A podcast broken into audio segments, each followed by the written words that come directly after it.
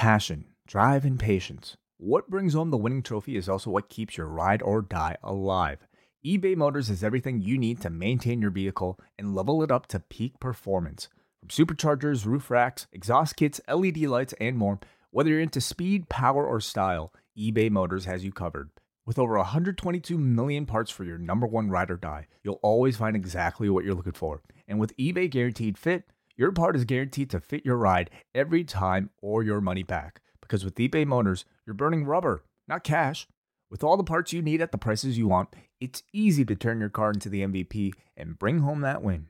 Keep your ride or die alive at ebaymotors.com. Eligible items only, exclusions apply. Rewind the dynamite from the post wrestling site. AEW, lighting up the fuse. Sit back and enjoy the bubbly. As we hear from John and Wai Ting. Where we're going, we don't need roads. And if the buck stops here, this thing might blow. Everything you hear are opinions of the show. And if you don't like it, go to the forums and let them know. Welcome to Rewind to Dynamite. I'm John Pollock alongside Wai Ting on Wednesday night. Hello, Wai. Hey, John, how are you doing? I'm okay. Oh, I know, I know that's sort of okay. It's been a long day, man. It's been a really long day. So I'm I'm hoping that my energy level, uh, you can lift me up. It's uh, certainly been a long day. Um, but man, are you ready for? No, Uh, whatever whatever is going to come at the end of your sentence, I'm not ready for it. You could tell me Hmm. uh like coins from the sky. I'm not ready for. I'm Coins barely ready to climb the stairs at the end of this particular show. It's just that you know, like, um, like the next week's gonna be crazy, like just in the world, you know. Yeah, what what are your thoughts on Tuesday us being Canadians? Like I feel if I was in the US, I think I would be on edge. What I'm expecting Oh, I- I- is as a Canadian, I'm on edge. Yeah, I, I think that there's um, a certain worldly interest in this election more than than many of our lifetime. Than any I other, also- I would say. Probably. Um, 2016 was important, but I don't think it was uh, viewed as such until like the day after. And then it Mm-hmm. was like that to me, the fact you and I were there in the epicenter, that was New York City, that next day, will be a, a day I will never forget as long as I live. Well, you, I, I mean, we've told the story before, but like you and I were there covering the the McGregor fight, which happened to be in in Madison Square Garden that weekend, and so you know, like we get there a, a few days early. It was the night of the election, and so like we went to the bar, checked out a bit of coverage, kind of treating it like any other election. Oh, it's kind of like a sports night. Were we there Monday or Tuesday? I think we got there. Tu- I think we got there on election day, if I Yeah. recall. Yes. Okay. And then you know, I, I I was so tired. Like I had traveled all day, worked all day. I went to bed early, thinking, oh, okay, of course Hillary's gonna win. you know, wake up the next day, the world's gonna be normal. I wake up at midnight, and I'm like, John, so what happened? you told me Donald Trump won, and I thought you were shitting me. Um, but The fuck? That was r- honestly your response. that was my reaction absolutely and so um i mean being in new york the reaction obviously is going to be you know very different than maybe other parts of the world but yeah the rest of that week was really strange like the very next day like in, Yeah. in new york city like it was yeah just mass like very somber because we went to we went to a bar that was very like pro Hillary, and the early returns are coming in, and it's like people are, you know, pretty excited, and it's almost uh, like it felt like we were at a New Year's Eve party, and you know we left there around like eight eight thirty, so it's still relatively early, and I think it was after you woke up. It was like 1 a.m. or so that I left our hotel just to walk towards Times Square. And it was like I've never been in a environment where I could see so many people. This wasn't like New Year's Eve level of people in Times Square, but it was a lot of people out there just watching the coverage on the big screens. But it was so quiet. It was just, it was unreal. Like I just, uh, I, I couldn't believe it. And the next day, like we saw people crying. There was just, it was just such a somber mood in New York City, and it was like I was like I'm semi-detached as a Canadian, but not completely. So it's like I have, I, I certainly have, uh, you know, feelings about it. But it was just to be there. Uh, it it certainly I think had much more of an impact than if say we had been back home just watching the coverage. Yeah, like seeing the reaction in New York, honestly, like, to me, it didn't really hit me like why people were so upset. Um, because to me, it's like, um, I I was more like, hey, let's see what's gonna happen. I mean, how much can this guy really do? Like, I mean, they have a whole system set up so that nobody can really get too crazy. Well, um, four years later, I absolutely understand why people were so upset. Um, and so it's it it's all leading up to this next week and why this is so important. It's been you know, a lot of that real kind of anxiety uh, really come to fruition for a lot of people. And so, yeah, well, it's it, it's just a big week. And again, uh, you don't need us to remind you if you have the privilege to vote, please do so. Do you think we will have a winner this time next week? Because most are, I won't say most, but a lot of people are expecting there to be a disputed election, and this thing is going to drag. Like, year 2000 dragging? Oh God, I have no idea. I mean, if there's like when you say drag, I mean, what, what needs what needs to happen, like for that to occur? Has there ever been? Okay, let let's play a scenario. Okay, I'm going to give you a sentence, and you tell me if you believe that both candidates are capable of delivering this statement. Congratulations on the victory. I'm officially conceding. I would. Okay, so what happened in previous years? Well, in previous years, we've had a relatively safe uh, transfer of, of power, a, a non controversial transfer of power. The major exception of our lifetime being in 2000 when it came down to the state of Florida and a mess of an election night where networks had called it for Gore, then retracted their call. Then, uh, like Fox News called it for Bush, and then it was disputed. And we had, I mean, it had to be, you had to recount the ballots. You had to go through, everyone had to learn what a hanging Chad was. It was a month of insanity. And I think that that's, that's a very possible outcome here that this time next week, uh, we are just looking at uh, a disputed election. So, would we get like a Royal Rumble 1994 scenario? Uh, yeah, that that would that would exactly be it. Right. Yeah, I, I suppose it's possible. I shit anything is possible in 2020. There could be a, somehow coins falling from the sky. I don't know. Um, Who knows? We can we can hope for the best. Maybe yeah. maybe this thing will turn out. There's just a I, I, I just, I just hope like no matter what, I just hope like there's there's safety at the end of it. You know, it's anyway. Yeah, a lot can happen. Well, a lot can happen, including uh, a winner of our weekly draw here on Rewind to Dynamite. If you are a member of the Post Wrestling Cafe, then you are going to be entered into this draw that we are about to pick a name from. There will be no disputed outcome. We will have a clear cut, concise winner, and all the others will just have to concede defeat. Sounds good to me. Are we ready to draw a name? I'm ready. All right. Wai is going in. He is looking for that name. The winner, the undisputed winner of this week's draw, winner of an item from the Post Wrestling Store is. Congratulations to Joshua. Joshua Ortiz. I believe I know. Oh, yeah, local we, Joshua Ortiz. Yeah, exactly. We know Joshua Ortiz from Toronto. So congratulations to you, Joshua. From Toronto, and I've seen in so many cities throughout uh, Canada and the U.S. Uh, the man, the man has never found a local show that he cannot make his way to, or a international event as well. You know what? At this point, like it's it's been a yearly occurrence running into Joshua down at WrestleMania weekend. So uh, unfortunately, of course, that didn't happen this year, but uh, still, it was it, will be nice to interact with you just to get your a confirmation of your Toronto address, Joshua. So congratulations to you. Yeah, look forward to seeing you in about six years. The next time I go to a wrestling show.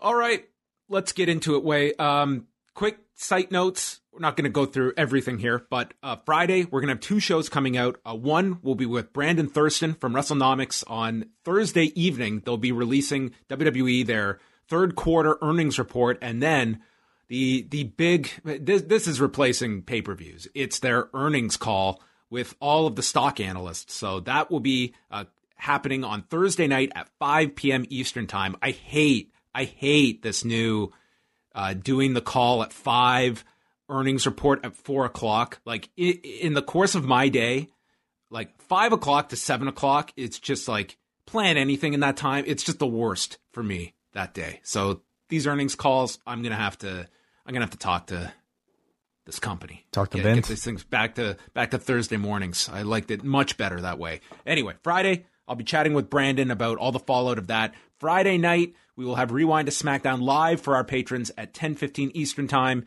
And then Saturday, it's Halloween, which means movie time. We've got the Rocky Maivia Picture Show. We've got a Halloween 3 review with Davey and Braden.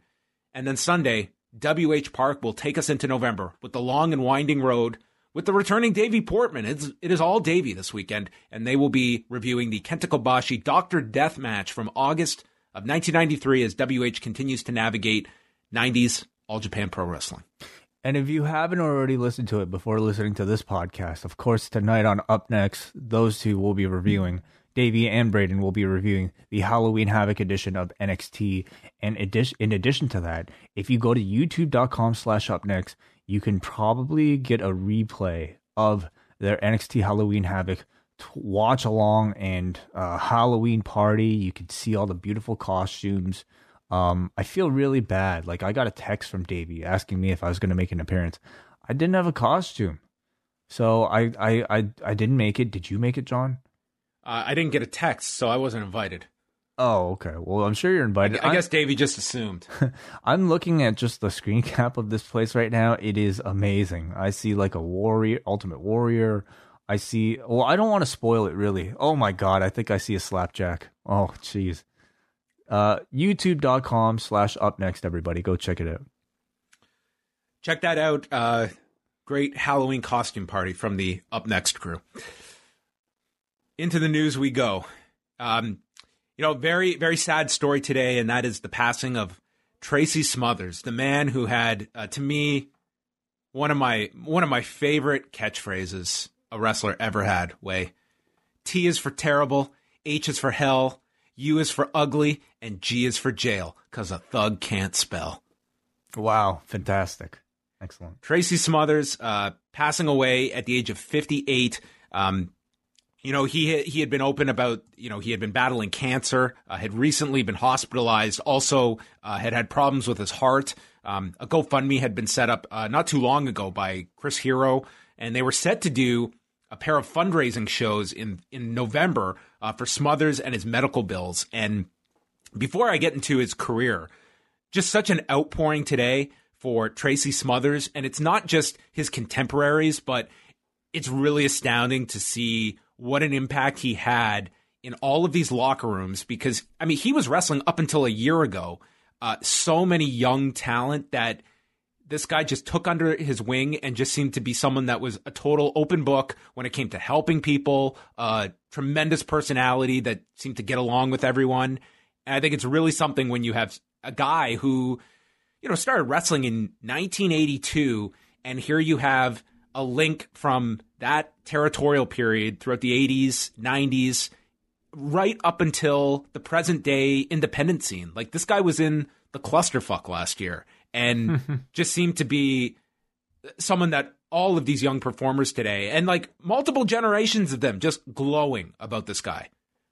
Yeah, it seems like everybody like was cool with him. Like or it seemed like he was cool with almost everybody no matter what age. Um and just to see like I mean we do a rewind away, you know, retro review podcast and to see him pop up in like early 90s. We just WCW. did the bash from 1990, one of the most famous tag matches with the Midnight Express against uh, Steve Armstrong and Tracy Smothers from 30 years ago. Yeah, I'm more familiar with him through his ECW run. So like for me, it's almost like a bit of a you know, like discovery to see him in that sort of like perhaps you know original um iteration where he might have been more well known, but uh, uh yeah, certainly a, a very varied and long career. Yeah, he went through many territories uh, early on. You know, Florida, Memphis, and a lot of people got to see him uh, through his his teaming with Steve Armstrong, and they went through uh, various names. They were, you know, the uh, they they were the wild-eyed Southern Boys. Then you know in the in the NWA they were just the Southern Boys, and eventually the Young Pistols. Uh, the various names that they went through, but that's where on a national level where a lot of people got to see them was uh, there in the late '80s into the '90s. Uh, as as part of the NWA and WCW, they were U.S. Tag Champions at one point, but that was a time when it was such a deep tag division. That was always a hallmark of a lot of NWA cards was their tag division and splintering it because you also had your United States tag titles. And, you know, if you go out and see some of their matches with, with the likes of, of the Midnight Express and a whole host of others, um, that Great American Bash 1990 match, it's it's a spectacular uh, tag match from from that era. You know, throughout uh, that time, he left WCW in 1992, and that's where he goes to Smoky Mountain Wrestling, where he had his biggest singles run um, with Jim Cornette launching that that particular territory, and he came in and right off the bat he cuts this promo about his heel turn in WCW. And since he's coming in as the big baby face, he cuts this promo explaining like all all the suits at, at, at TBS, and it just it just soured him. And he had to basically talk himself out of this heel turn that all these fans had seen from him, uh, so that he could have this big babyface run in Smoky Mountain Wrestling. And he had a he was he was the guy that uh, really established the the beat the champ uh, title that they had, which was not completely different from the, the King of Pro Wrestling title that New Japan's just uh, installed. But the idea of the Beat the Champ title was you would become this the, the holder of this title, and then for each match you'd win, it, the pot would raise until you would hit five thousand dollars. And if you hit five matches in a row, you'd get a thousand per win. Then it would be vacated, and you'd get the $5,000 in storyline. So he was kind of attached to that title. He also won the Smoky Mountain Wrestling heavyweight title. And once Smoky Mountain uh, went out of business, you know, he would pop up for that run in the WWF where they renamed him uh, Freddie Joe Floyd, which was a total play off of the Brisco brothers and th- their full names. Um, you know, he was really just in an enhancement role in WWF. But then he had the stint in the USWA where they had their affiliation with the WWF, so they had their own kind of version, uh, the, the their own local contingent of the Nation of Domination, which Smothers joined and renamed himself Shaquille Ali after Shaquille O'Neal and Muhammad Ali. And it kind of served as like a precursor for what we would see in ECW, like this more comedic version of this guy who has uh, no concept of his uh, cultural identity uh, going to ECW as part of the full blooded Italians and just playing it like to the for all it was worth and just seeing him like here's this this veteran from the territorial days that was able to adapt to a totally different time period in pro wrestling and do it very in an entertaining fashion. Um, him and Guido won the tag titles briefly together in ECW, and then you know he just like went all over the place, like just being like journeyman on the independent scenes. Like he had a stay in OVW in 2000 when they were uh, attached to the WWF and just went all over the place right up until, you know, these last few years where he was a constant on AIW shows, did game changer wrestling shows. Um, back when IWA Mid South was kind of going through that period where you had the likes of uh, CM Punk and Colt Cabana and Chris Hero were mainstays getting like a lot of like newsletter coverage through their work in IWA Mid South. Like Smothers was there, and they all looked at him as a huge mentor to them at the time. Uh, Punk put out uh, quite a tribute for uh, Tracy Smothers today, and as I said, like he wrestled up until last year. His last match was in October of last year in Fort Wayne, Indiana. And at the end of last year, he announced that he had cancer and was also having the heart problems and had just been hospitalized over the past uh, couple of weeks. Uh, he also put out a book earlier this year. So, I mean, at least he did get to put out a book before he passed away. He was a guy that, you know, just endless stories, just given like this resume of all the different places and people and different generations he worked. But I think it's it's a real tribute to him that it's very easy in this industry to come up in a time period and you're very much locked to that and you you're taught a certain way and you believe like this is these are the parameters of which I was taught and therefore this is the, the right way to do it or the wrong way conversely. And I think the ones that are able to adapt the most they're the teachers. They are the ones that understand like this next the next generations like you adapt and you can take principles from all different eras and it's all professional wrestling. And he seemed to be one of those guys that was not this rigid person about you know uh, a strict convention of principles for wrestling. And that was reflected in all of these different people that he was able to work with and mentor. Seemed like an incredibly colorful career um, and yeah uh, not very old 58 you know? yeah a, a shame uh, so we have a full story up on uh, postwrestling.com if you want to check out uh, more of that. Uh, the other other two stories here, they're not uh, specific to pro wrestling, although there are ties to it. Um, Adam Schefter of ESPN is reporting that the NFL uh, they're setting up for the Super Bowl, which is currently scheduled for February seventh, and the tie-in to wrestling is that it's taking place at Raymond James Stadium in Tampa, which is where we expect WrestleMania to be next year. And we've talked about before the fact that the government in Florida, they have been, you know, just go for it. If you guys want to have full crowds, like they, they've told like the home teams in Florida, like you can do it, but it's the NFL that's been capping themselves. And uh, Adam Schefter's reporting that the NFL is kind of a- aiming for 20% capacity at the Super Bowl, uh, which would be mean around 13 to 15,000 people, um, which is like think of the revenue that the NFL is foregoing here without any kind of government regulation that they're being bound by.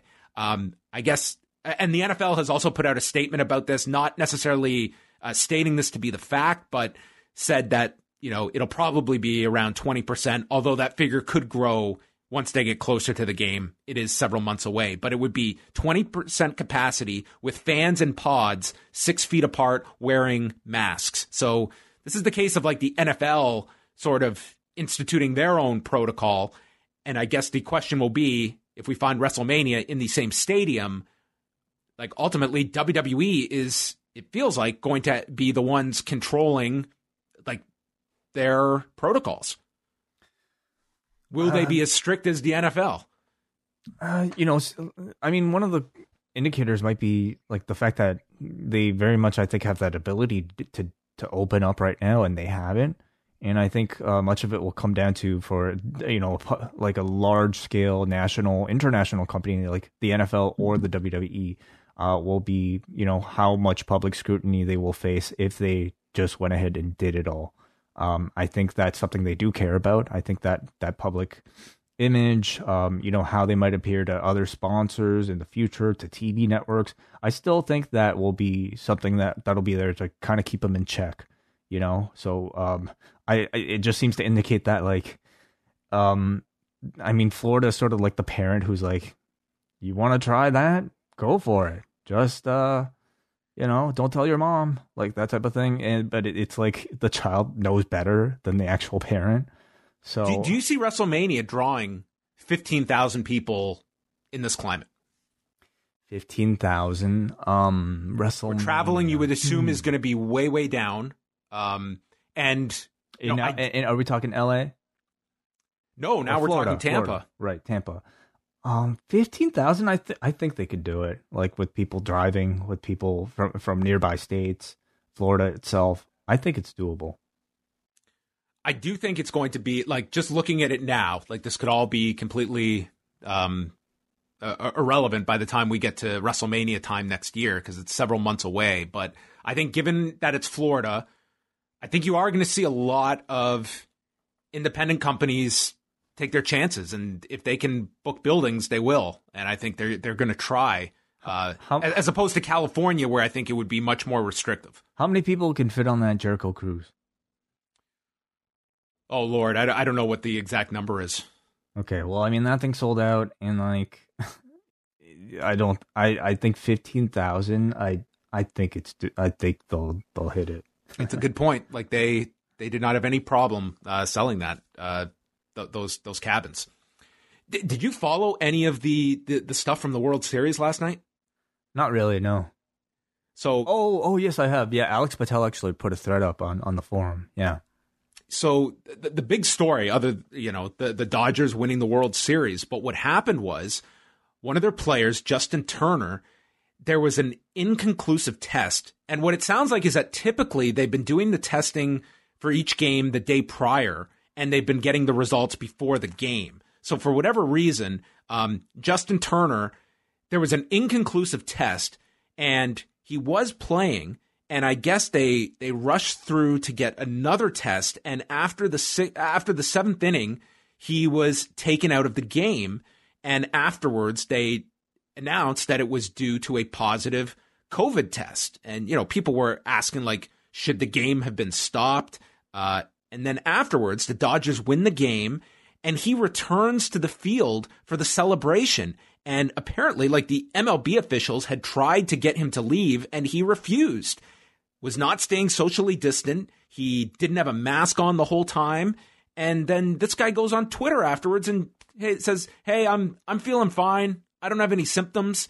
And MLB came out today with a statement, and they they pretty much threw this guy under the bus. But it has brought about a lot of questions just about enforcement. Like there, there's a lot of onus you put on Justin Turner for this, but also like how does that happen? Like for whatever you want to say, like there is no way that any any wrestler or fighter of any company we follow is testing positive and then somehow getting into the uh, for lack of a better term field of play like that just and this guy's around there were family members that were in this bubble that were on the field celebrating with the players it was like insane that this happened Yeah, yeah. Uh, it's it wasn't a very good story to read. Um, it so so was this? You're saying it wasn't an inconclusive test?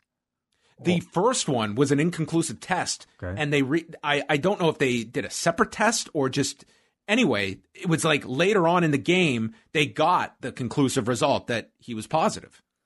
I guess his thinking was, "Hey, I've already played seven innings of this game. Like, if if he's positive, then like people have already been exposed. I guess that was his thinking. But either way, it's a really bad look. It's a bad look for the team. It's a bad look for uh, the MLB's ability to enforce the, the these rules. I mean, it's it's it's a case where I think I mean the socially responsible thing to do would be to celebrate on your own. Like it's as tough as as it might be. Like your championship victory for your team. Um, you wanting to go out there. I think the message that it sends is definitely a big stain on like the entire league, honestly. So, um, you know, I don't know. It's one of those things where if you ask him, like, he'll probably say he he has no regrets. But eh, let's just hope you know none of these results come back uh, with positives later. Um, the, the Observer had a story on Tuesday night about uh, issues coming out of the Performance Center uh, from last Friday, uh, and this was going around on Tuesday uh, regarding talent having to quarantine. Uh, now, we don't have a ton of details on this or any kind of numbers or anything like that. Uh, Fightful did add that NXT does hold like in-house live events uh, just to you know keep you know tabs on talent and progress that's being made.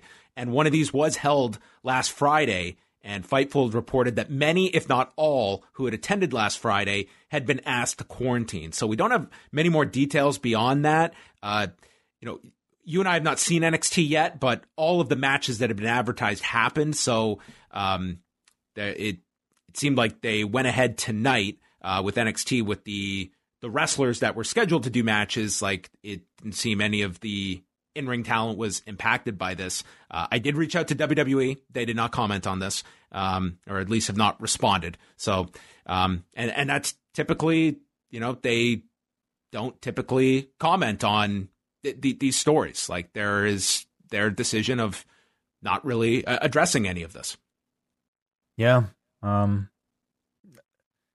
I uh, I wasn't. It's got like I hate to say it, but like these stories now coming out of the performance center, like they're not shocking, and they're almost becoming like, you know, every couple of weeks, like a story like this pops up. I would say it's especially not shocking when you see some of the people who work within that facility um, tweeting the things that they have.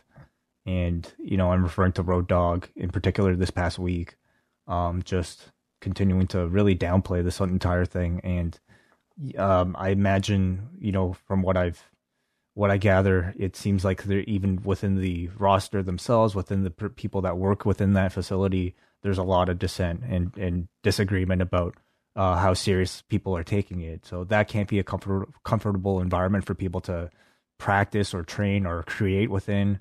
That I mean, it really is all something that I think you know requires like you know leadership to really come in and, and say like yeah yeah. I, I really you know at this point it's like we're almost what eight months into this whole thing. Um i i don't know how much is going to change. No, I mean you're you're running classes in a gym, and I mean we've seen like through all the cases of uh, in MMA, like you know in, in gyms, like that's that's going to be a problem area. So I, I don't think we can be uh, shocked when stories like this come out. Um, but again, like we don't know specifics about how widespread this is. Um, but anyway, that was uh, that was coming out uh, of Tuesday's uh, news cycle. Raw rating from Monday night they did a 0.51 in the demo, a million seven hundred and thirty-two thousand viewers. Um, really not that all, not all that down from last week. They were down two percent in viewers, two and a half in the demo. I mean, negligible. Um, but we did see a big first to third hour drop, fifteen percent drop. Um, in the demo, it was their lowest figure since September 21st, and where they really got hit was uh, young males down 23 percent. Uh, their 18 to 34 audience fell 20, and women 18 to 49 were down 12%. Uh, the uptick was with women 12 to 34. That was up 14%. This was going against the, the NFL game on Monday night as well, but no World Series competition for them. So uh, th- this is largely like the average we've been seeing throughout Monday Night Football, like that kind of million seven uh, and change is sort of like the average that they've been falling into. So no strong takeaways from the number this week, other than you know certain demos were down, and I would say probably next week, uh, you know, it's the night before the election. I think cable news is going to be through the roof for the time being, and it's not going to end next Tuesday night. There's probably going to be, you know, um, a whole wave of it after the election as well. That that's going to be you know something to watch for the Wednesday night shows for for all shows as well. Just the amount of cable news coverage because there could be just a surge of people that are seeking out news shows. And it'll be the biggest story in the world. So yeah. Final topic here I wanted to talk about was on uh, Tuesday night. Impact Wrestling came out of Bound for Glory, and they did the big Johnny Bravo Rosemary wedding which included, as much as we were all debating, two men breaking out into song last week. A man was risen from the dead as well when Havok lost a match where the stipulation was she had to go into the undead realm to resurrect the the corpse of James Mitchell, which she did, and he came back to life on this show. And our wedding featured the shooting of Johnny Bravo. And throughout the night, I mean, this was, I, am going to say 99%, this was Don Callis because this was the total uh, tribute to Who Shot JR. Where well, throughout is he the, a Dallas fan? Oh, he's a major Dallas fan. Oh. So he, what they did in the episode is that throughout this wedding, Johnny Bravo has been slowly making enemies along the way. So throughout the night, we had all these different scenes with people that were all out for Johnny Bravo. So you have all these different suspects. And then as the wedding concludes, the lights go out and we hear a gunshot. And when the lights come on, there is a presumably dead Johnny Bravo who has been shot. And uh, Tommy Dreamer doing his best, Bruce Campbell, um, to end the show. And Wai, I sent you this clip. Uh, you're somewhat watching it uh, just cold. And what did you think of who shot Johnny Bravo? Well, uh, you know, you told me to watch it. Davey Portman, who does the Impact review, he was uh, very, he really wanted me to watch it too. So I was watching it, and I mean, immediately when you think wedding, you think, you know, something crazy is going to happen at the end. I guess I didn't expect, um, like we've seen whodunits done plenty of times in pro wrestling, and typically they come in the form of like a oh who attacked this guy backstage, who attacked this guy in the NXT parking lot, who ran over this guy, uh, cars, you know whodunits with cars. That's that's a really popular thing in wrestling. I don't know if I've ever seen a whodunit where they literally shoot somebody in the chest with the gun. So that was a first, and um, you know, at this point, does anything in wrestling really surprise me? Like in 2020 no, not really. Like we've we've gone everywhere with it. We've gone like into people's brains. We've gone into like I'm if there, if it was possible, I'm sure we'd have a wrestling match, wrestling angle in space by now.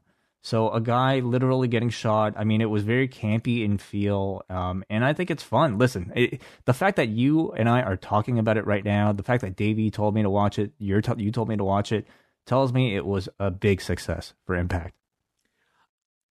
I'll, I'll fully say that I think with Impact, the rules are, if not skewed out the window. I think Impact you watch with the idea that here's a company that throws a lot of stuff against the wall, and I think that people do apply different um, different rules to Impact. That here's a show that is trying to build and find an audience.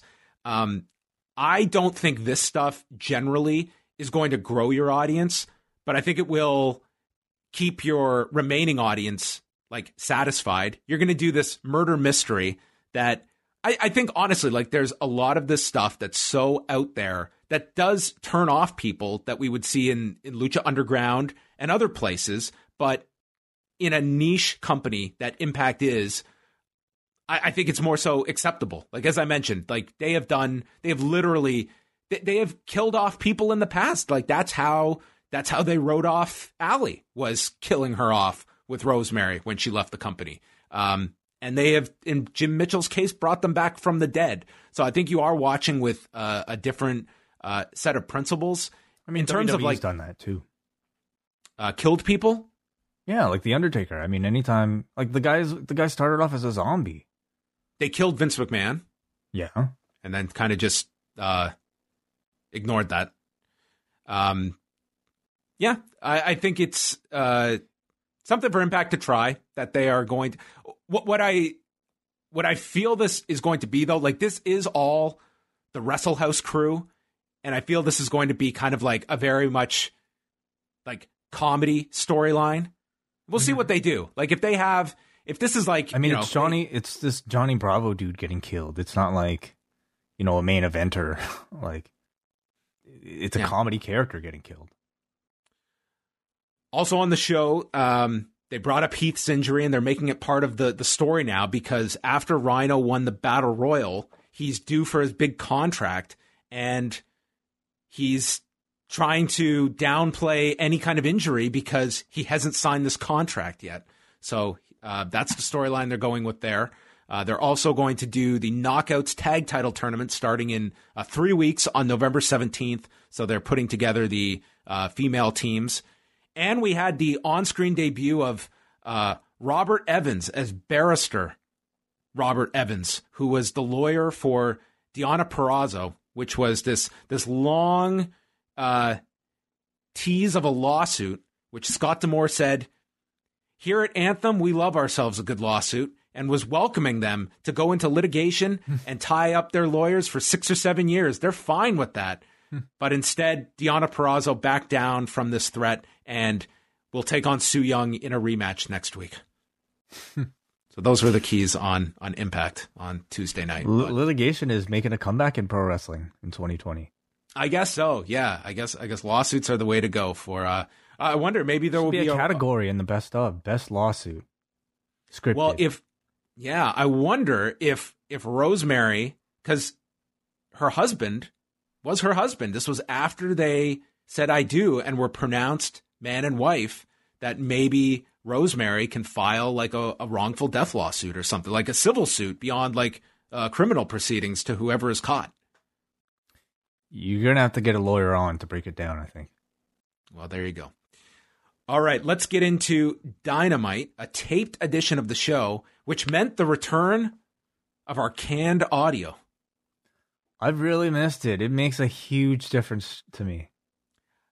I I generally like the canned audio. I th- I think it was like excessive at times. Really, I didn't notice it myself.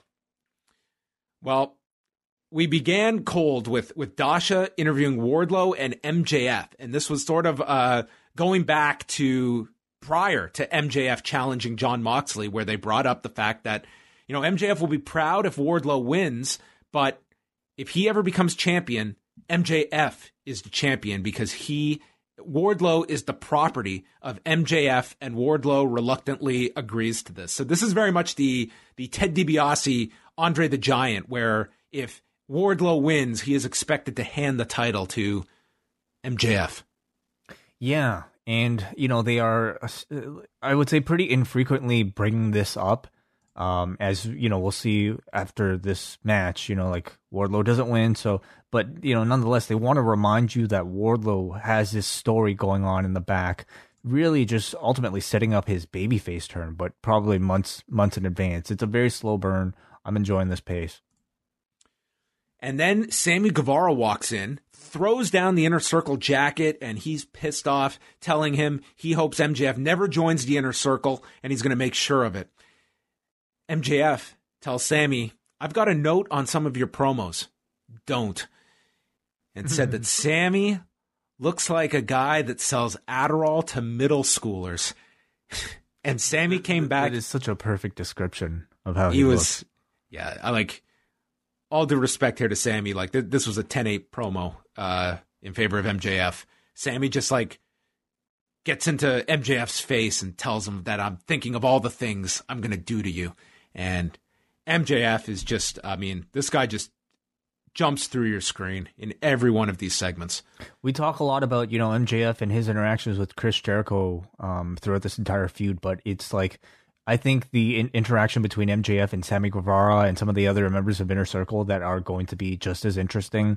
I love the idea that Sammy Guevara, a heel himself, hates this guy. Is I mean jealous perhaps of this guy's uh, and and and Chris Jericho's attention that he's giving to MJF. It's it's a really nice little side story. And then we just had them immediately walk out to the entrance, and it's Wardlow versus Hangman Page in our first semifinal match and uh, I, thought a really good match between these two. Another great kind of uh, outing for for Wardlow to really show you know all the potential in this guy.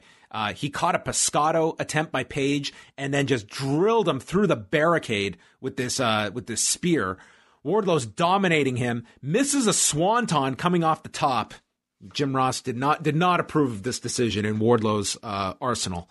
There's a German suplex. Page lands on the feet, and a clothesline takes Wardlow to the floor. Page hits the top rope moonsault to the floor, and then running shooting star press. Wardlow kicks out at one.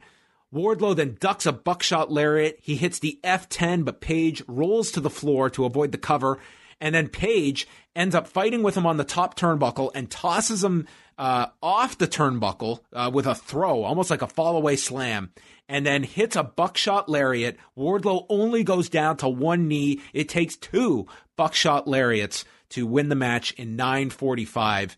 Um, you know, like Wardlow is just this great athletic monster. And I think that they kind of um, balance those those two very well together. Like this guy who's, you know, very much like your like a Brian Cage style of monster who can also do some very athletic things. And they got like 10 minutes here. I, I thought this was a great showing for Wardlow, and Hangman Page plays a great underneath babyface. Mm-hmm. I thought this was an excellent match, and you know, from my immediate recollection, I feel like it might have been my favorite Wardlow match thus far in AEW. I thought he looked great while he was in control, kept that you know Giants presence really well, had offense that was you know slower like a Giants, but also spectacular when it needed to be, and it you know wasn't over the top. It was never boring. It was powerful. It was engaging. And Page, very good selling, very good comebacks. What I particularly loved about this was the finish. And I hate to continue to like make comparisons, but I have to in this case because especially with the the way WWE books their these types of matches like over the past year, like it's gotten really bad. But like this was a match between two guys, both of them up and coming that you definitely could have seen WWE giving you a non-finish or some type of bullshit DQ thing just to get out of it. And they found a way in this match to book themselves out of this match that was conclusive while making both men come out of it stronger than they were before. Hangman Page gets the hard fought victory, but it took two of his very powerful finishing move, um, the buckshot lariat, in order to do it. And you had Wardlow control the entire match, dominate, while Hangman just kind of barely squeaks by. Again, sacrificing, you know, using having to use two of his finishers. The first one only putting putting Wardlow down to his knees. Um, you know, in terms of ranking, of course, it's going to be Page at the end of this. So Wardlow had to lose, and I don't think he loses anything because people in people's minds, Wardlow is already ranked underneath Hangman Page, uh, who Page is on the cusp of that like stardom, and Wardlow is a long term project with a lot more room to grow. So all you needed to do was to to have him dominate to show that he's more impressive and has a lot more in the tank that he's not even showing yet, uh, and you know give Page a, a huge challenge and obstacle to overcome. So by the end of it, clean finish and advance both men. You know, it's it's not really. I don't think it should be that hard. Are you saying this was a better semifinal than Savio Vega and the Roadie? Rewind away number 73, currently right now on your Post Wrestling Cafe Patreon feeds. Um, that was not a tournament um, I care to ever revisit again. Um, you know what? Full Gear really could use a kiss my foot match though. Well, there's still a week left. Maybe an I quit kiss my foot match for the main event. Okay. Yeah. Maybe Kingston and Moxley take it to the next level. Speaking of which, Jon Moxley, his latest promo, he's inside the gym reflecting on his title reign and making this the top title. He says, for all these months, it's been business, but this one with Eddie Kingston, it's personal. And what added to this promo is that we never heard from him, but we just got shots of Eddie Kingston praying with the rosary. I wonder what they shot that footage for. I mean, maybe it was for his Titantron or something. And like, I don't know, just felt like using it here. Um Man, I, I just want to hear like Eddie Kingston like speaking like Latin, giving the like the last rites or something to Jon Moxley. Uh that would be interesting, yeah. Yeah. I like the promo a lot from Moxley here. You know, he he was able to in a brief amount of time get really deep into sort of like the psychological aspect of this I quit match. It's a match that I think like when we've seen I quit matches like, you know, promoted maybe as recent as you know, I'm going to make an exception for Roman versus Jey Uso because I thought that that had like layers to it attached to it as well. But like other I quit matches we've seen promoted in the past are usually like a way of like, you know, really kind of like testing the endurance. It's more of a physical test than like anything else. Like in this instance, though, I thought Moxley was able to convey sort of like the psychological purpose of an I Quit match. It's not just something that'll be physically demanding, it's also meant to be emotionally scarring. Getting somebody as proud as Eddie Kingston to say the words, I quit. I thought that was really well conveyed here. Yeah, he says there's no room for Eddie Kingston in AEW. This is for the great athletes that do the work. And Moxley crushes windpipes, skulls, and he crushes egos. Protect your neck, Eddie. All this hmm. needed was a bitch. this is an awesome promo. Yeah, very good. I just I, I just want to get Eddie Kingston praying now. Could you imagine Eddie Kingston in his delivery like reciting like Our Father or something? I don't know how that goes. Our Father, who art in heaven. You bitch. Man, that's a church I'd go to. That would be great. Father Kingston. Well, uh, the priest took on Matt Sydal next, who was accompanied by the butcher, the blade, and the bunny. And we got we got more subtext here to the bunny's departure from QT Marshall after maxing out his credit cards. Mm, okay. On what? What did she buy? Mm, Were they all uh, returned? She going on an Amazon spree because not a ton of places are open. Yeah, I'm guessing t- uh, maybe at this point, maybe toilet paper. You know, preparing for the next, um, I don't know, pandemic, um, like panic buying. So, yeah, who knows? They really pulled the plug on this story. I can't say it was doing a whole lot. I mean, like they were largely relegated to dark, so I they could have not even explained it, and I don't think I would have really questioned it too much. Eddie Kingston is pissed that Moxley isn't here. He's done talking and then kicks the camera operator out of the ring. Says, I don't care if they tell you to be in here. Get out of my world. You never trained to be in here. He says, Your world champion is a coward. And then he points out that Matt Sydal was the Joker in the Battle Royal. So bring out the Joker. Called him the Joker. Also, like reminded everybody that he never technically lost, and so he um even did a brief tease, like tease Lance Archer, which they cut to. So maybe teasing a future program be- between these two. hmm Yeah, him and Jake were just hanging out in the crowd. Uh, so during this match, uh, Tony and JR brought up past I Quit matches, the one with Flair and Terry Funk and Blanchard and Magnum at Starcade. After the break, Sydal leaps from the mat for this head scissors, then delivers a Meteora, goes for a crucifix. Kingston kicks out, nails him with a body shot, and then lands the spinning back fist, and then applies Jon Moxley's bulldog choke, submitting Matt Sydal in 8 10. But then they bring the mic over and make Matt Sydal say, I quit, as Kingston pretends that he's Jon Moxley. I like the match. You know, I think Sydal is a really good fit for AEW. Uh, in ring, you know, the man is incredibly consistent and spectacular, and I think this is a company where he'll get over probably more so just wrestling than cutting any sort of promo or backstage vignette each week. And in his case, I kind of, I I I kind of prefer just to see him wrestle. Um, but man, I didn't like him. Like I didn't like them making him say I quit like this. You know, I think you could do something like this with like a Griff Garrison or a Pineapple Pete. But to me, like Matt Sydal, especially after like the bit of hype he put him, you put on him coming in as the Joker in that battle royal, I just think he's a bit higher ranked of a veteran to just like be put in a role like this. To me, I feel like him saying I quit should be treated with a bit more significance. Yeah, I mean, I don't view Matt Sydal all that high in in in the hierarchy that this was uh something like detrimental to him. I mean, you are building up your main event, which is to me should be your your major priority, but I can see that. I just this is kind of the role I see Sydal being at. Yeah, I guess so. Um, yeah, I mean, judging by like the past month, it's not like they've given him any sort of big feud other than, I suppose, Michael Nakazawa finishing that whole thing.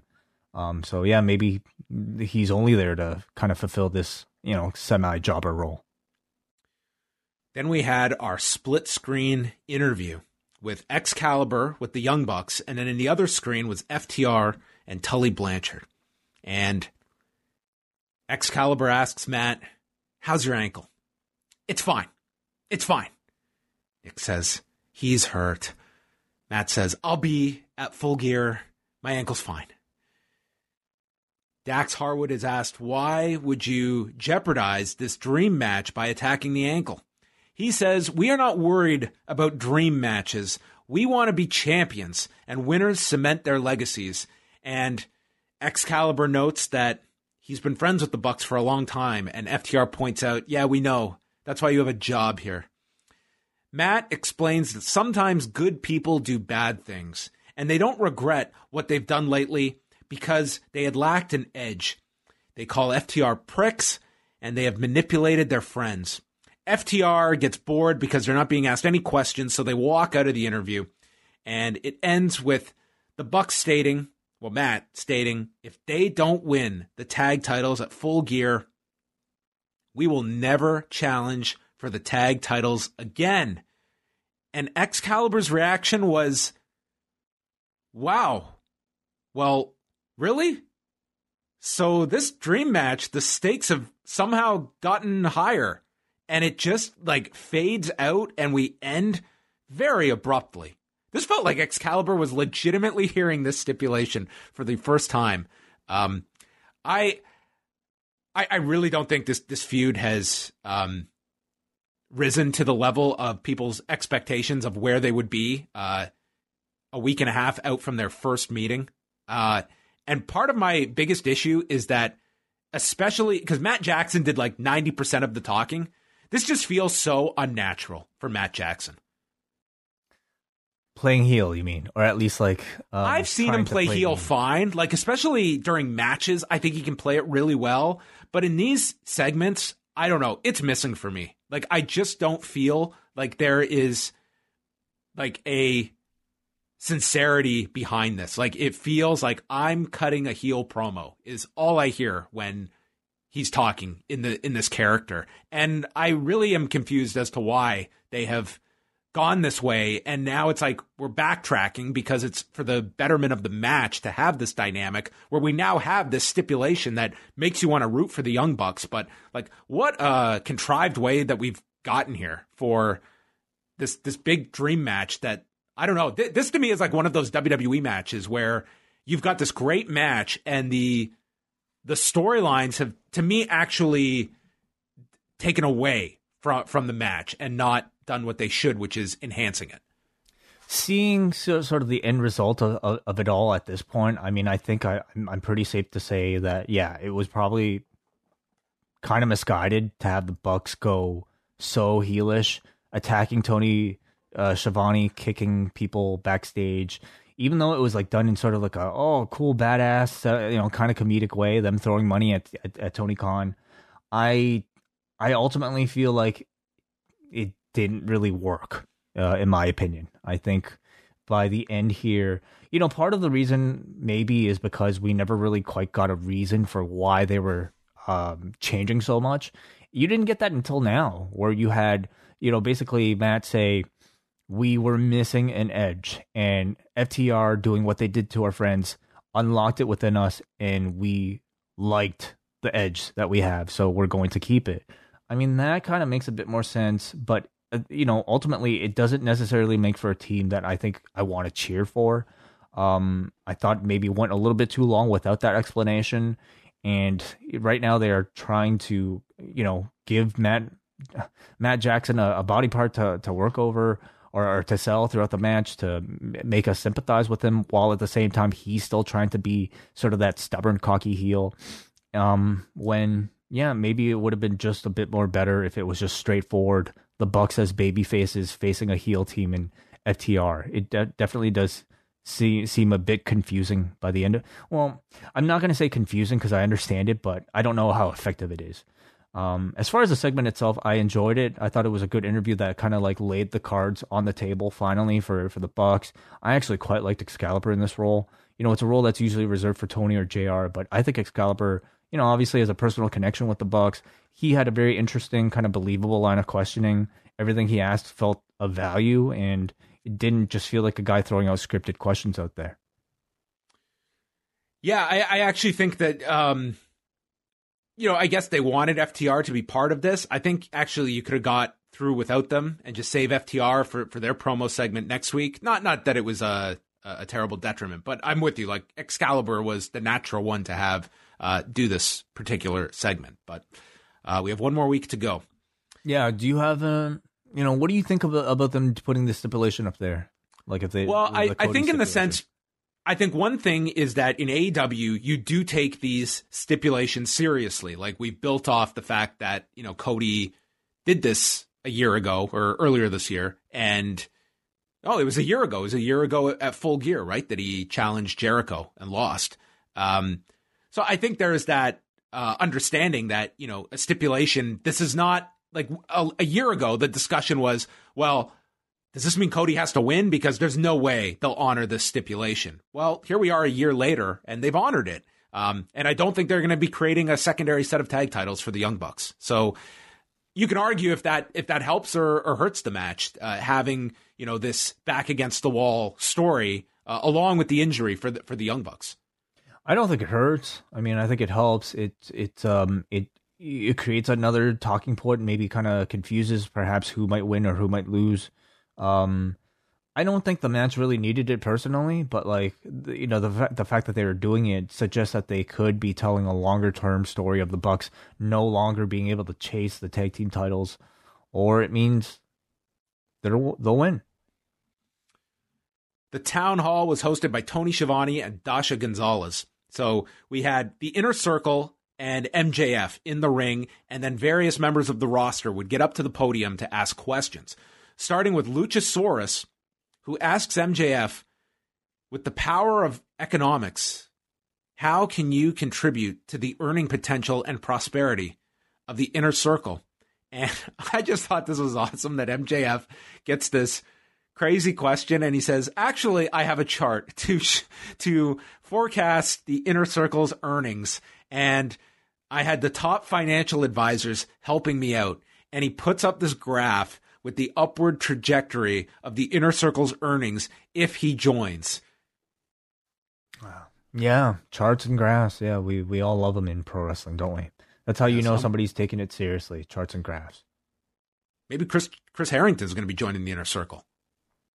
Maybe he's, maybe he's the secret secret um, guy pulling the strings this whole time. He could be. Then we got uh, Britt Baker and Rebel, and I don't know if you saw the like the clip from like Donald Trump's town hall where there was this older lady that got up and she just tells Donald Trump that you've got such a great smile. You look so handsome when you smile. And then she like I don't want to say laid into it, but she gave like a pretty like intense question to Donald Trump after like buttering him up with like this how how nice his smile looks. But anyway, that's exactly what Rebel was uh, channeling here. Uh, Baker then says that MJF has a terrible track record of holding on to friends, and Jericho responds saying, "I'm not a dipshit like Cody, and we won't be letting uh, MJF into our inner circle." With our planning and strategies. And if MJF ever tries to turn on us, we'll knock his teeth down his throat. And MJF is trying to uh, uh, quell the tension here from the inner circle. Peter Avalon asks if he can join the group. They all just laughed and told him to fuck off. And then we get Eric B. from Cody, Wyoming. And Eric Bischoff was actually there. Yes. Yes, did not expect a, an Eric Bischoff cameo. I, I mean, I could, I really like Eric Bischoff in this sort of like once a quarter cameo type of role. I, I, I'd much prefer to, you know, all the other TV roles he might have had. He's a he's a very good talker. I mean, this was very brief. I mean, he just got up, he asked a few questions, uh, quoting John F. Kennedy from his inauguration speech, and asks what MJF can do for the inner circle, and he says friendship. And then MJF is asked, What is something the inner circle can do for you? And he says, One dent in his armor is not being the best team player, but joining these great men, maybe I can learn how to be. Bischoff calls Jericho a prima donna, so Jericho gets all upset about this, acting like a prima donna. So Schiavone tells him to shut up.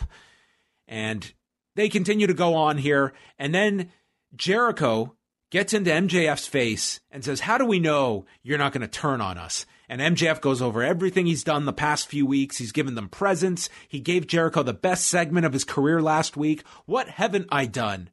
And Jericho says, You haven't beat me. And I'm, I'm going to give you the chance at full gear, one on one. And if you beat me, you're in. And MJF stares at Jericho, says, I'll do anything to win. And Ortiz tells MJF to shut up. Him and Sammy don't want him in the inner circle. He's not sure about uh, or uh, sorry, this is Ortiz. He's not sure about Santana or Jake Hager, who's off preparing for a fight. So they challenge MJF and Wardlow to a tag match next week. So it'll be Ortiz and Sammy Guevara against MJF and Wardlow while we're getting Jericho and MJF at the pay per view. Hey, before I forget, great job with your uh, Jake Hager interview, by the way. Oh, thank uh, you. That's up there on our free feed right now. So if you haven't checked it out yet, please uh, do so. It was, uh, yeah, um, very interesting to hear him speak about a variety of topics, uh, including politics. yes, at the yes.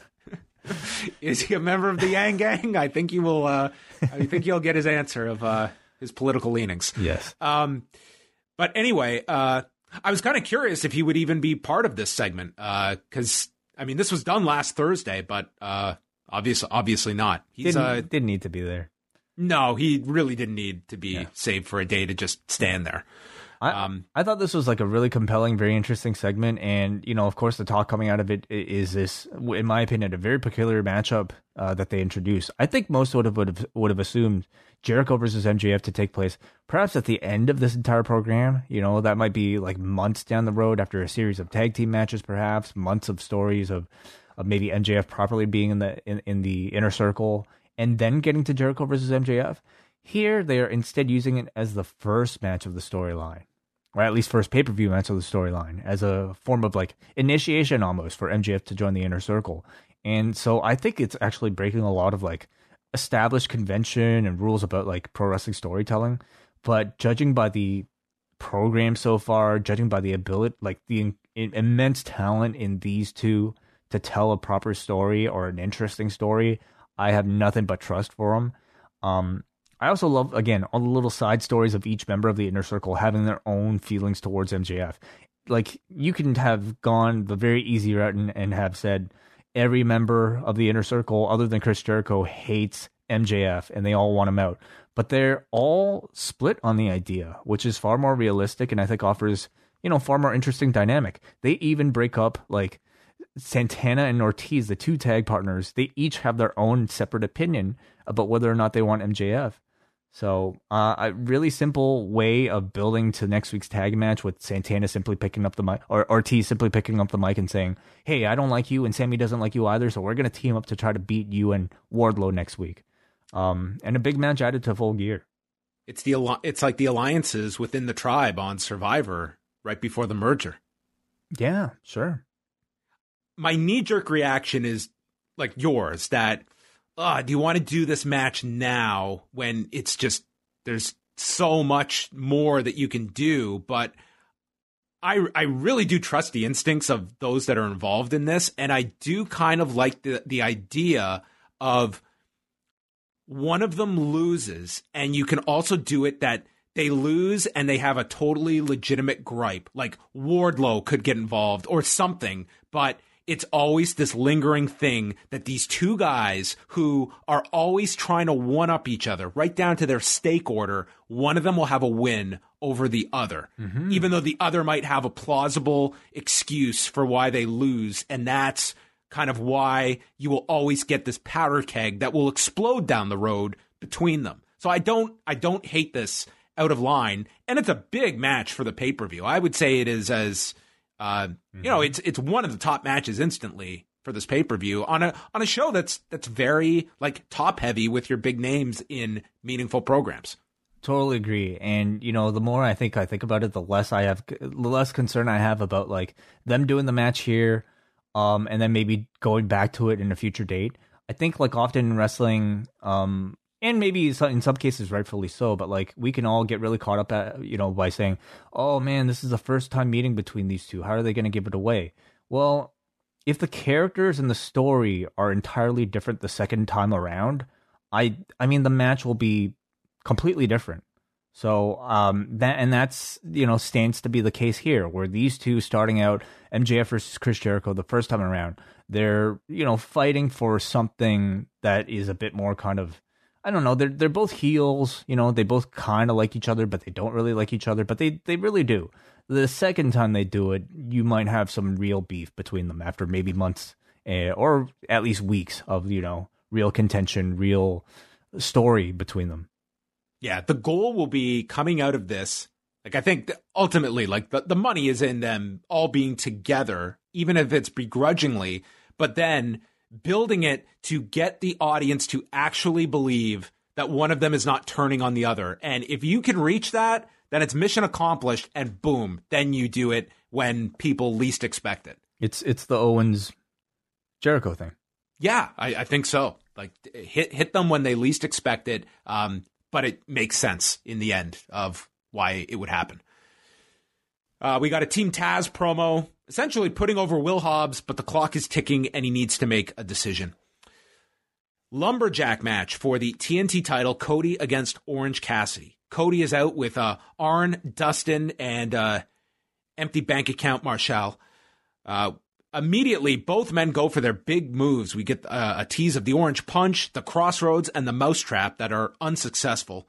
And then Cassidy fakes him out for a headlock takeover. And Cody comes back. He he's doing the push-ups. Arn's yelling at him to get serious. And Cassidy hits his own vertical suplex, goes to the floor, and hugs the best friends. Then they do a spot where Cassidy takes a punch, falls back, almost like uh, like in a crowd surfing motion where the best friends catch him and then put him back up on the apron. Then they catch Cody, but instead of putting him up, they just dump him to the floor, and this causes Cody to sucker uh, to nail Trent, who then comes back and sucker punches Cody. Uh, we had this uh, half crab applied by Cody, and then Orange is out uh, of the hold and sends Cody to the floor where the Dark Order swarm him, and we have the Dark Order constantly going after Cody as they promised last week. Meanwhile, Jack Evans and Angelico start beating down on Cassidy. All of the lumberjacks start fighting, and it leads to Cody superplexing Orange off the turnbuckle to everyone on the floor. So we get the, the domino spot. Cody Cutter is hit. Then Orange comes back with the Stun Dog Millionaire and the Deep Impact DDT and a beach break, which Cody kicks out of. The Dark Order then distract the referee, allowing John Silver to nail Orange Cassidy. Cody tosses him out and hits the crossroads for the win. And they explain that Cody didn't see what John Silver did to Orange Cassidy. Every, all the lumberjacks are brawling in the ring for the big chaotic visual. And then we get a shot of uh, Darby Darby Borden in the uh, in the rafters. I mean, he's the type. I, I, didn't get into this that much, to be honest. Like, I, I thought there was a lot going on here, and it's I don't know. It's it's not like this was bad, but I just thought that there was uh, a spark missing in this match for me. I thought it was decent, but I didn't enjoy it as much as their previous match. Um, the, the match is right at this point. This wasn't this like a second or third. Uh, well, they did the time limit, and then this one. It's only the second, right? Yeah, the storytelling is interesting. I think you know you continue to see in this match Cody flirting with like a heel turn. He was very cocky against Orange Cassidy to the point where Arn had to, um, you know, chastise him for not taking it seriously enough. And then it, in the end, though, it's Arn also helping him cheat to win. So, um, continuing that that tease of Cody and Arn, I suppose at this this point turning. Um, I'm I was definitely surprised that they would have Cassidy. I mean, I'm I'm a little surprised to see them have Cassidy basically fail three times to capture this TNT title. But now that like we've seen the match in execution with the finish that they decided, I don't think it really hurts Cassidy all that much. Like it doesn't really change his position on the card. He's still like a very lovable underdog, and it'll kind of make that like TNT title win eventually seem like that much of a bigger, you know, accomplishment. And clearing the ring were Billy and Austin Gunn, which was done for a purpose uh, for for next week's match. Uh, guy that's really growing on me during this pandemic is Austin Gunn. Is that right? This guy is so excited in the in the crowd. Like I, I feel if we got more of him, he'd be aggravating. But he's the opposite of uh, the the opposite Darby Allin. he's the opposite of Darby Allin. If anything, it's like like he's got I think some of the appeal of of a John Silver, but it might be he might be too over the top if he was uh overexposed. Yeah, I he think seems more, like I, a happy dude. I think more Mojo Rawley than John Silver. Who's that? I don't know, some guy. I watch WWE. I'm not familiar with uh, this this this Mojo. Miro and Kip were with the best friends. They forgave them over the ar- arcade debacle, and they present them with a present for Halloween. Do you get presents for Halloween? No, not me. They say trick or treat and attack the best friends, and they admit, We are not sorry. Miro throws Trent into a wall, and Miro proclaims, I will never forgive you. Ever. And remember, everybody, this is a feud over a arcade controller. So yes, man, I think it's a really cold feud. Um, I think a disappointing follow up, honestly, for best friends coming off of that uh, street fight that they had with Proud and Powerful. Um, and a really cold team in like Miro and Kip Sabian. I I think I think this kind of sucks. Yeah, this feud needs a needs another quarter. They they put over uh, Serena Deeb winning the NWA Women's Title last night on the on the UWN show, beating Thunder Rosa, and then she flew away from LAX to Jacksonville for tonight's show. I like I love this, you know, the suspension of disbelief. Please trick me. I know that this show was taped. I know I know that you you did it last week, but let me believe. Let me let me believe. Deeb cut a promo. The game changed last night, and she's defending the title against Leyla Hirsch. So the match starts, and there's a long collar and elbow. Hirsch misses in the corner, and Deeb applies, applies his front chancery into a neckbreaker through the ropes, and then it's Hirsch running her shoulder into the turnbuckle and targets the arm. Uh, Deeb cuts her off with a straightjacket neckbreaker, and during the picture-in-picture, the feed cut, and then we came back, and it's Hirsch delivering a running knee, and then goes to the top and misses with a moonsault. It was a great-looking moonsault, and then Deeb hits her with like the roll of the dice, and hits a reverse neckbreaker. Great finds the arm into the into the half crab like the tequila sunrise and wins by submission. I, I thought very very good match here between these two. And then afterwards, Excalibur thanked the NWA for allowing this match to occur. It's an interesting working relationship that they the two of them have going on right now. You know, using here an AEW wrestler to promote an NWA belt on Dynamite. Um, it definitely like makes you wonder about uh, you know if any of this has has to do with the future status of Thunder Rosa. Well, yeah, I mean, certainly there's going to be that speculation of her dropping the dropping the women's title and what that's going to mean for her future. I mean, she's someone that, you know, has gotten very popular over the last 2 months. Well, I mean, she was also figured into I would say it seemed like she was figured into a lot more on Dynamite and AEW itself. Like it it seemed like they were teasing the Shida versus Thunder Rosa rematch uh, somewhere, which hasn't really been alluded to for several weeks now. You know, in fact, I kind of forget about it. But I like Serena, Deeb a lot. I liked her a lot in this match. Um, you know, right now the the women's division in AEW is really wide open for anybody to like, uh, you know, take a step up, and it's not going to take a whole lot, you know, because it's a division that They've kind of gone through a lot of names. None of them have really caught that much steam lately. So in one short week, I think it, Serena Deeb has like immediately catapulted her way up there.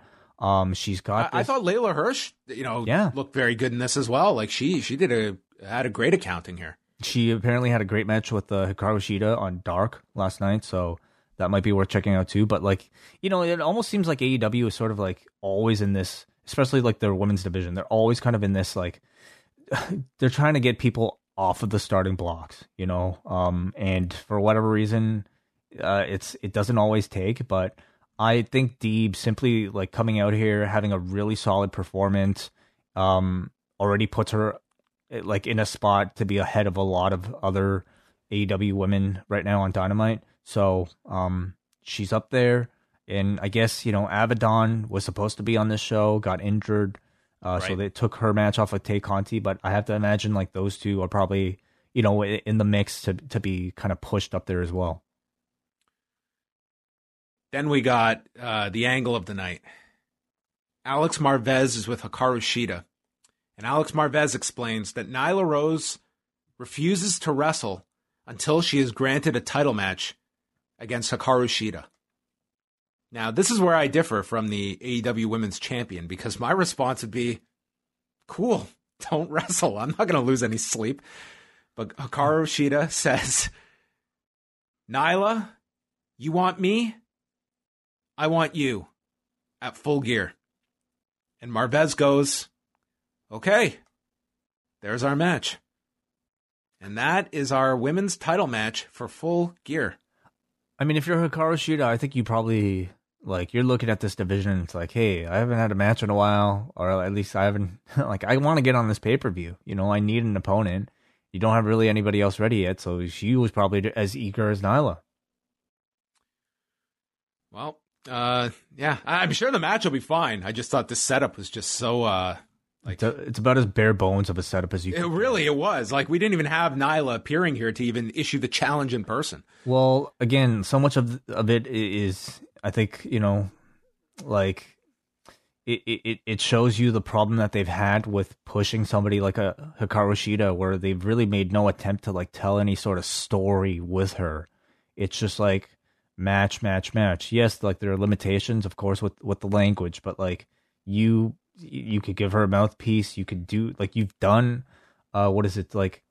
Um, I'll tell you, like the, the NWA Women's Title feels equal, if not superior, right now to the AEW version. Oh my god! Just in like in it gets like more focus. It's yeah. like, man, here's like here's this this you know cross country traveler that's going off and winning this title and just beat Thunder Rosa, who's been given all these you know spotlights on this show. Like it's that almost active. feels. That's it sure. does like it feels yeah. like that's like the the championship. It's got the NWA lineage attached to it. Like it almost feels like this is not a secondary women's title. It feels like it's more of the prominent title. We see more NWA women's title matches than we do AEW women's title matches on the Dynamite. You know, it's like it's it's a complaint that like I think has been made for like a good year now with with the AEW women's division, and so I it seems like you know this match with Nyla Rose is almost them like going back to the default. Hey, like we have no other opponents, let's go back to Nyla Rose uh, versus whoever.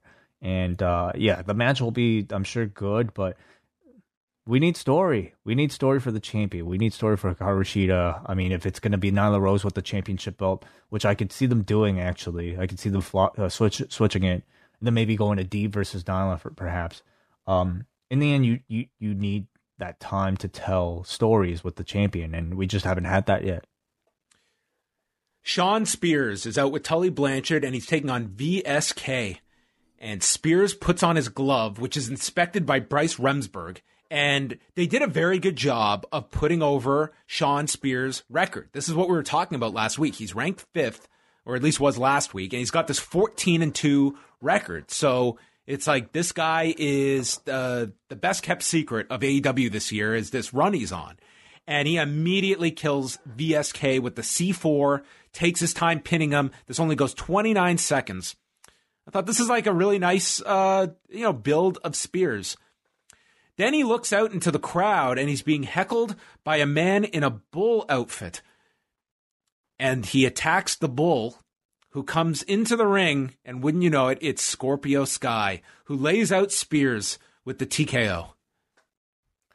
This was another one where it felt like incredibly generic, like in terms of build. I mean, I I don't know. Um, I know that they've shown some like I saw some interaction between these two. It, it was like um Sky walking to the back and Spears eyeing him, and then um they hate each other. I know it's stemming from what, like um that episode of Dark, right? Like the after yeah after they, Dark? they they they've talked about this on, on Dark, but again, that's like what was the feud over again? It's like um he came out and att- did he get attacked afterwards?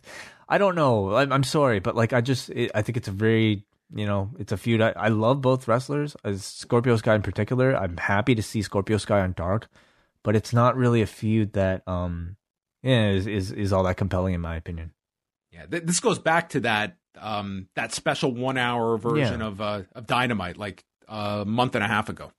Yeah, where like what happened? It was Like, like, stole a moment of uh from Spears. stole the moment. That's right. Yes. Okay.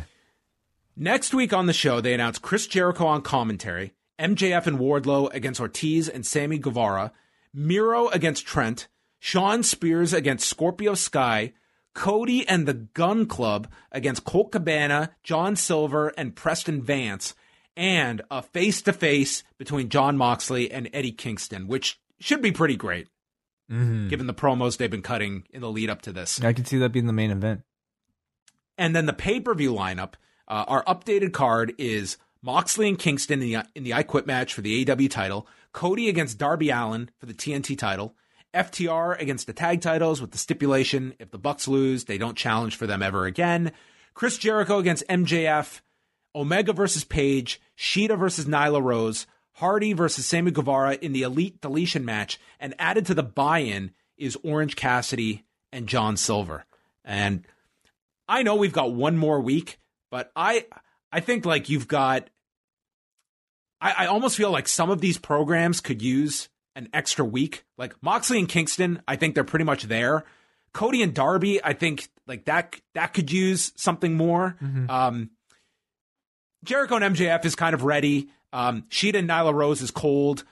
Hardy and Guevara, it was like forgotten about on this show. Um, you know, I just think like it's it's a lot to cram all this into one more week uh, for the go home show. That I think like some of these matches, they just feel like they they could use that extra extra push right at right at, and not all of them can get all that big attention on next week's show. I don't think you're wrong, you know, but at the same time, I mean, it's clear that throughout these episodes, their their main focus or was on is on like all the all the top programs, and I would say in Mox Kingston, in MJF versus Jericho, even I would say in like Omega and Page, I think they've you know done really well. Like those matches alone, I think would be enough to sell somebody on this pay per view. And then when you look on paper, the strength of this card, uh, you know, between Cody versus Darby Allin, or the promise of like a next iteration of this kind of Broken Matt Hardy cinematic match, um, even Shida versus Rose or Bucks and FTR, like that to me, like just on paper, They're this- they're not those matches aren't selling the show. well FTR and Bucks. Oh, FTR and Bucks. Yeah, sorry, I was talking Yeah. about like the Elite Deletion and the women's title match. Like those are. I, I do that for Omega and Page. I still would want like that one sit down or something next week Mm-hmm. from them, be, beyond just their meeting in the finals. Yeah. Yeah, yeah. I, I, again, I don't disagree, but you know, I, I also think that AEW pay per views are very much sold on what's on paper. I mean, of course, it matters like what's you know what storyline you have as well, but um, for an AEW crowd and especially on a pay per view, they're just looking for hot matches, and I think this card is stacked. Like, It's it's a very stacked show in terms of like big matches. So, Yeah. um, and, and I would keep it at this. I don't think you need to add on more. I hope they learn from All Out that you know doing a four plus hour show is not necessary. I complete. Well, Th- This this, this looks like a lengthy show. It- This is like gonna go four Moxley and. Kingston's gonna get like twenty or so. Cody and Darby's probably at least fifteen. FTR and the Bucks could be thirty. Omega and Page could be twenty five. Like there there could be some lengthy matches on this show. the, I, I I predict it'll go over four. Yeah. Yeah, it's possible. Like even Hardy and Guevara, like that's that's not going to be quick. No. Omega does his his elaborate entrance, quoting Vice, ESPN, SI. He's a trailblazer. He's got an old high school buddy that resides in North Carolina. So So- we're going to keep that joke running. Yeah. I wonder why North Carolina. And then the sweepers are back with with lucha masks on. Well, I guess they never really left. I mean, it's the same set of tapings, but yeah. So Kenny Omega and Penta El Zero M, a rematch from All In. And Omega comes out and he's got his t shirt on, and Fenix is in Penta's corner, and then Omega reveals underneath the AAA Mega Heavyweight title that he beat Fenix for, that he lays down on the mat. Yeah, a title he hasn't acknowledged in months. Like, isn't this the main? Is this the main title in AAA? Yeah, yeah. This is the mat. This is the title he's uh, was announced this week. He'll be defending if uh, Wait, Triple Mania. So they just haven't had a champion in like nine, ten months. Well, Omega can't go to Mexico, so the, it's it's the title's been not in in circulation. Yeah. Well, that's too bad. So they trade chops. Penta's glove comes off, and Omega takes the glove and backhands Penta with the glove. Penta is then uh, attacked with the glove further, and then as Kenny is showboating, Penta catches him with the big chop. Uh, we see uh, Penta hit a Tope Con Hilo crashing into the barricade, and then delivers some big leg kicks to Omega. They fight over the barricade onto the water cooler where Omega DDTs him, and then Omega hits his own Tope Con Hilo. In the ring, he hits him with the Snapdragons, V trigger, and kicks out. And Omega is doing his over the top pleading to the referee, Paul Turner. Another V trigger, and the one winged angel gets blocked. And there would be numerous counters to the one winged angel by Penta.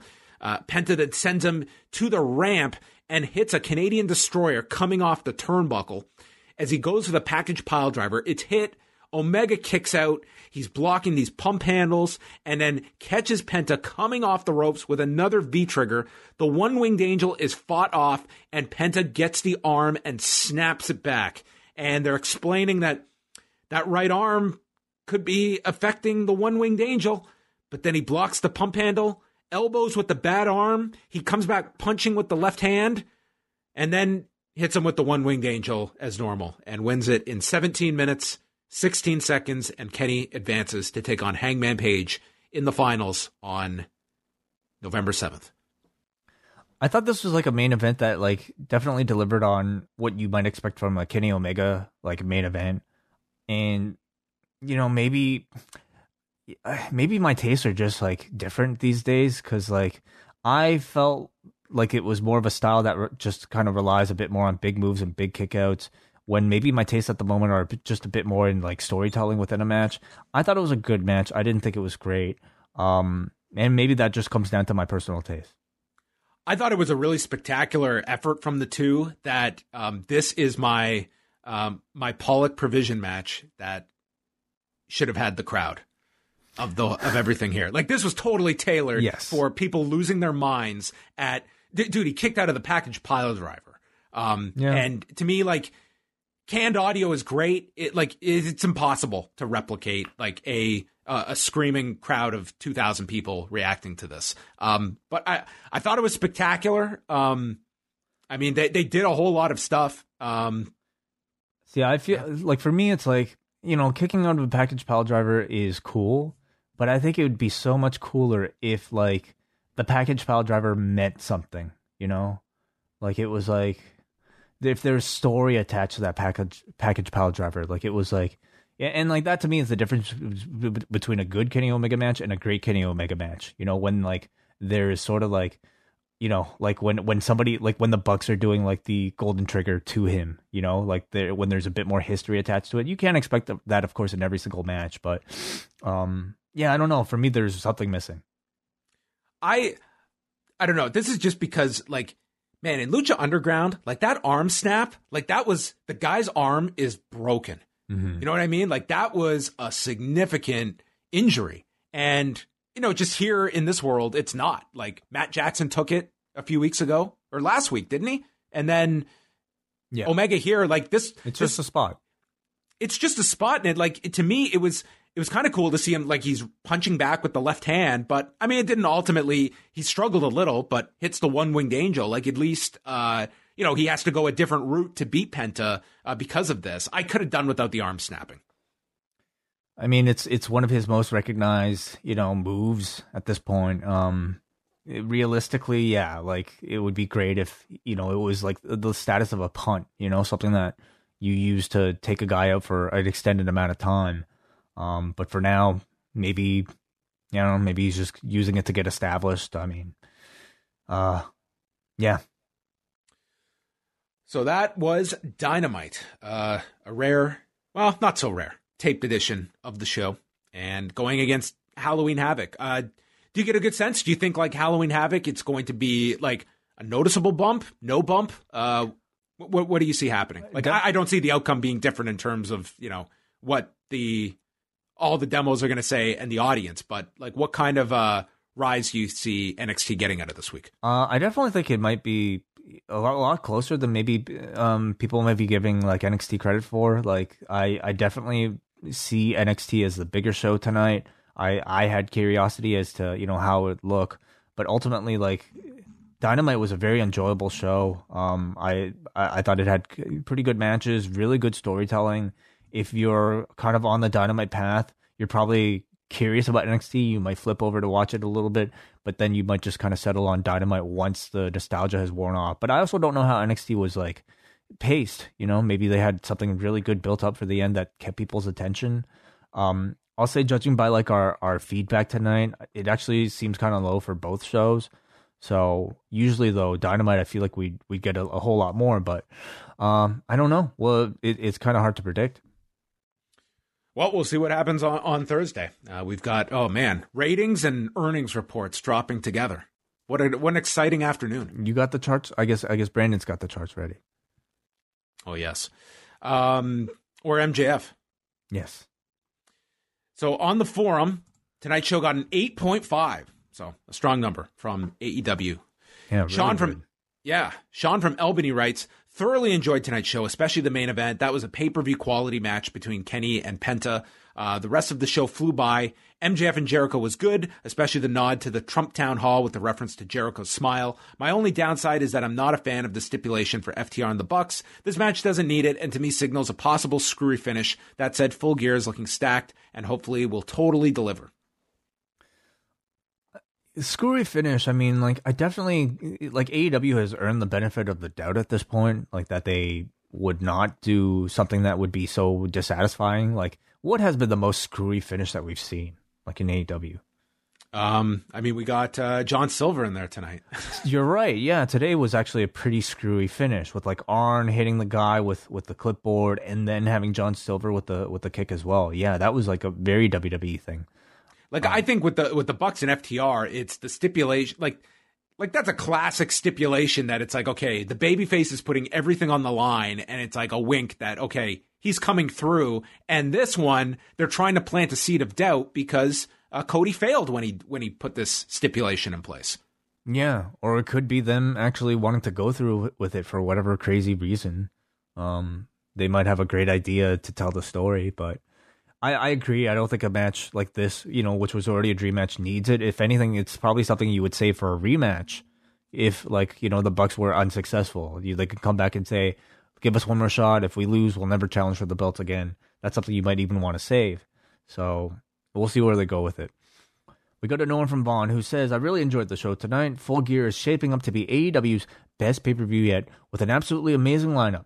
Seems they really want to redeem themselves for All Out, which was a mediocre show by their standards. Kenny and Penta killed it in the main event tonight. So excited for Kenny versus Hangman at the pay per view. And if it were up to me, my ideal scenario would be Kenny winning at Full Gear, then beating Moxley for the title and building towards a rematch with Hangman at next year's All Out pay per view, where hopefully there could be a big crowd in attendance. But based on the current state of the U.S., I'm not going to hold my breath for that uh, 8, 8.5 out of 10 show. Um, yeah, interesting choice of words. Yes, 8.5 out of 10. And Raymond from Sacramento, my feedback is to recommend people check out more of Leyla Hirsch's matches. She had a good match against Hikaru Shida on Dark, showed out tonight against Serena Deeb, and has a catalog of other matches from Beyond Wrestling at independentwrestling.tv. Keep an eye on her. I, I hope they pick her up. You know, she like she offers something different from the rest of the roster. I don't think the roster really has like a known like shooter like in the in the women's division at the moment, and she's very convincing. I've seen I've seen her on Bloodsport. Um, I hope they sign her. Well, that's going to wrap up Rewind to Dynamite. Uh, you can go check out Up Next with their whole review of Halloween Havoc and their costume contest. Are they going to be naming a winner? Did they state that? Um, have a winner in a costume. Can't, can't, have a costume contest without a winner, so I, I would I would think so. I think Braden was uh he went as Hangman Page. Is that right? Okay. Oh yeah, yeah. He had quite the. uh Don't spoil it. Put out. YouTube.com oh, slash up next. That's just a tease. Go check out the rest of the costumes uh, from the Up Next crew. Wai and I will be back on Friday night. Rewind to SmackDown for all members of the Post Wrestling Cafe. We're going live at 10:15 p.m. Eastern Time, and we will be taking your calls after SmackDown. So check out all of that. Postwrestling.com for all the latest news. That's it. Goodbye. Check out King of the Ring 95.